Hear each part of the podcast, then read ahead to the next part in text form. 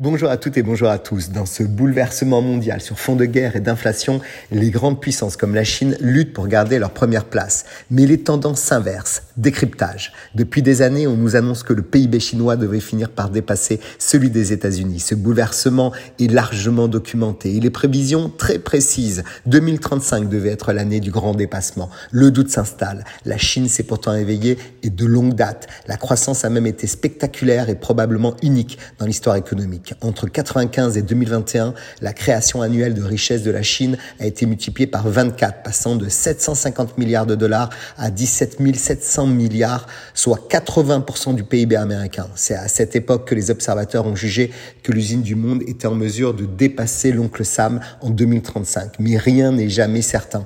D'abord, l'Amérique, surtout depuis Donald Trump, ne ménage pas ses efforts pour contenir l'expansion chinoise. Cela s'est traduit par des taxes à l'importation vers les États-Unis où une guerre technologique, notamment sur les semi-conducteurs, s'éveille. Et puis s'est ajoutée la crise du Covid.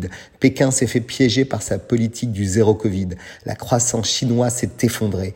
À peine 2,2% en 2020, très loin donc des 7 à 10% des deux dernières décennies.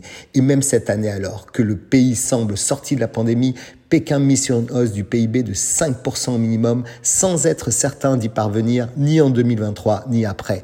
Les difficultés ne sont donc pas seulement conjoncturelles, on peut dire que la folle croissance de ces dernières années a produit de la richesse et de l'innovation, mais aussi de vrais problèmes qui fragilisent ou freinent la belle mécanique. On peut en citer trois. Une crise immobilière profonde, un endettement public et privé énorme qui menace le système bancaire et un chômage élevé, notamment chez les jeunes dans les mégapoles chinoises. Et puis surtout, l'immense faiblesse qui mine les perspectives de croissance du pays, c'est sa démographie. Pour la première fois l'an dernier, la population a diminué de 850 000 personnes. C'est peu, me direz-vous, comparé aux 1,4 milliard de Chinois. Sauf que l'on n'est qu'au début de la fin. L'empire du milieu devrait perdre 150 millions d'habitants d'ici 2050 et beaucoup plus les décennies suivantes. On parle d'une population de moins de 600 millions d'habitants en 2100.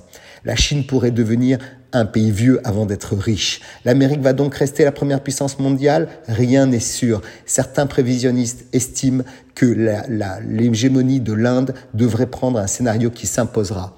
Et c'est cette émergence du futur numéro un mondial qui peut inquiéter les Européens. Le nouveau pays le plus peuplé du monde devrait damer le pion des États-Unis et de la Chine vers 2075, voire même avant. Le centre du monde devrait donc se dépasser vers Delhi. À nous, Européens, de nous diriger vers ce futur leader.